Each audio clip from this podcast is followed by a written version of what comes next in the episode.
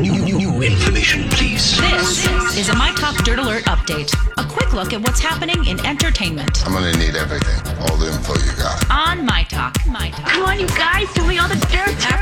Meghan Markle Prince Harry explosive interview with Oprah, fans called on Britney Spears to sit down with Oprah. A source close to Spears is debunking the rumors that such an interview is in the works. Quote, the report about Britney considering a tell all is greatly exaggerated and essentially giving false hope to the fans who tweeted calls for it after the Harry and Meghan interview, the source told US Weekly or Us Weekly. Uh, Dr. Ken Jeong has donated $50,000 to the families of the Atlanta massage parlor, parlor shootings.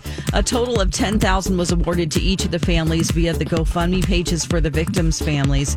He also shared this do- the donation pages for the families and a message pleading for people to stop the violence via his social media page. 21 year old Robert Aaron Long has been arrested and charged with eight counts of murder for the shootings. On April 7th, Netflix subscribers will be able to watch Dolly Parton, a Music Cares tribute. It was filmed in 2019 when she was named Music Cares Person of the Year, and the event was hosted by Little Big Town. Dolly Parton performs at the event in addition to gospel artist Yolanda, uh, Yolanda Adams, Miley Cyrus, Chris Stapleton, Shawn Mendes, and more.